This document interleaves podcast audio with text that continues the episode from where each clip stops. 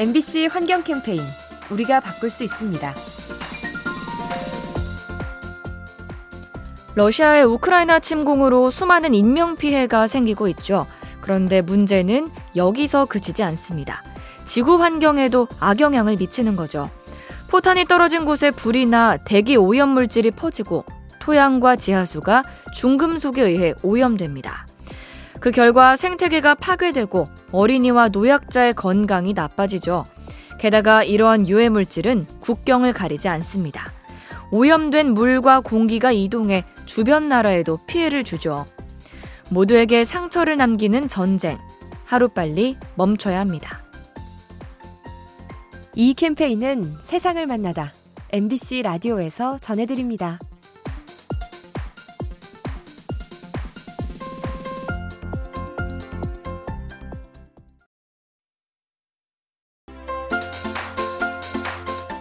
MBC 환경 캠페인 우리가 바꿀 수 있습니다.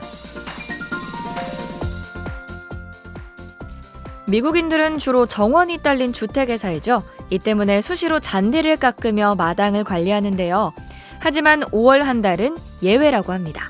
일부 시민들이 제초 작업을 하지 않고 풀을 가만히 놔두는 거죠.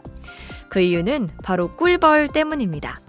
곤충들이 수분 활동을 하는데 방해되지 않도록 예초 작업과 살충제 살포를 자제하는 건데요. 이러한 배려 덕분에 더 많은 야생화가 꽃을 피우고 꿀벌 수가 늘어나게 됩니다.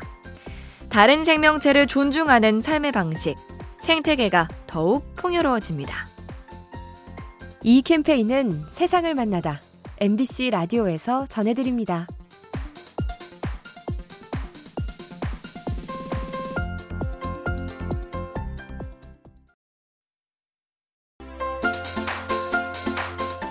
MBC 환경 캠페인 우리가 바꿀 수 있습니다.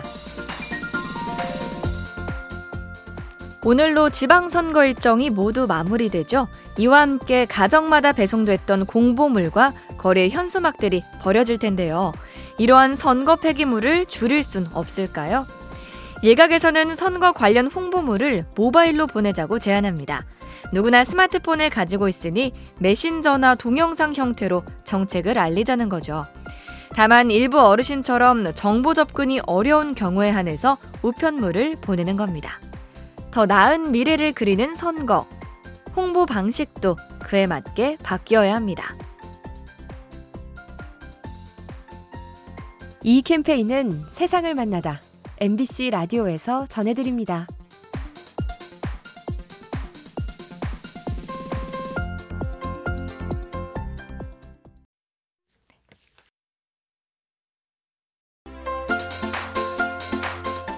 MBC 환경 캠페인 우리가 바꿀 수 있습니다. 농업의 수익성이 중시되면서 일부 토종 씨앗이 외면을 받고 있죠. 이런 현실을 개선하기 위해 일부 지자체가 특별한 도서관을 운영하고 있습니다. 바로 씨앗 도서관인데요.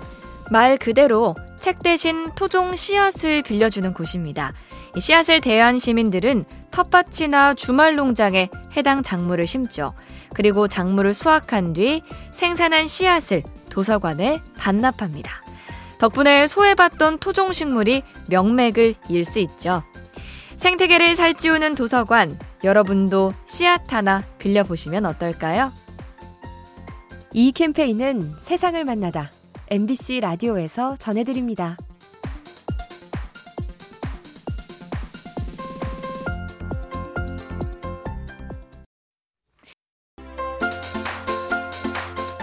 MBC 환경 캠페인 우리가 바꿀 수 있습니다. 지구온난화는 야생동물의 집단 이동을 유발할 수 있죠. 살기 적합한 기온을 찾아 서식지를 옮기는 건데요. 문제는 이 과정에서 인간과의 접촉이 늘어난다는 겁니다. 연구에 따르면 온난화의 여파로 향후 3천여 종의 포유류가 이동할 전망인데요. 그만큼 인간과의 접촉이 늘어서 인수 공통 감염병이 퍼질 수 있죠. 앞으로 50년 동안 최소 15,000건 이상의 바이러스 교차 감염이 우려된다고 합니다. 지구를 뜨겁게 만드는 온난화, 동물을 넘어 인간에게도 피해를 줍니다. 이 캠페인은 세상을 만나다 MBC 라디오에서 전해드립니다.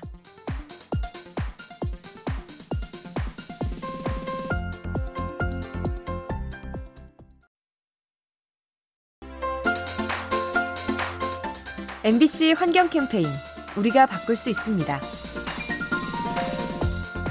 바다에 놀러가서 갈매기에게 과자를 준 경험 한 번쯤 있으시죠? 그런데 이처럼 먹이를 주는 행동이 동물들의 영양 균형을 깰 수 있다고 합니다. 외국 연구진이 관광지에 사는 이구아나를 검사했는데요. 혈액 속의 당 수치가 유독 높게 나왔죠. 관광객이 던져주는 포도알 때문에 혈당치가 오른 겁니다. 물론 이런 현상이 건강에 꼭 해롭다는 뜻은 아닌데요. 분명한 건 인간의 음식이 야생동물의 신체에 영향을 준다는 겁니다. 호기심에 먹이를 주는 일, 동물들을 위해 자제해야 합니다. 이 캠페인은 세상을 만나다 MBC 라디오에서 전해드립니다.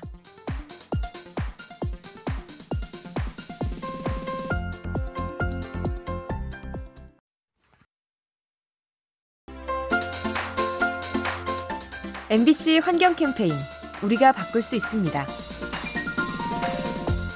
한국인은 밥심으로 산다고 하죠. 하지만 기후변화가 계속되면 밥을 먹어도 힘이 안 날지 모릅니다. 대기 중에 온실가스가 쌀의 영양소를 빼앗기 때문이죠. 국제연구진이 실험을 했는데요. 대기 중 이산화탄소 농도를 높이자 쌀 속의 비타민 B 함유량이 최대 30%가량 줄었다고 합니다. 아울러 단백질과 아연, 철의 함량도 감소했는데요. 식물에 흡수되는 탄소가 너무 많아서 균형이 깨지는 것으로 추정됩니다.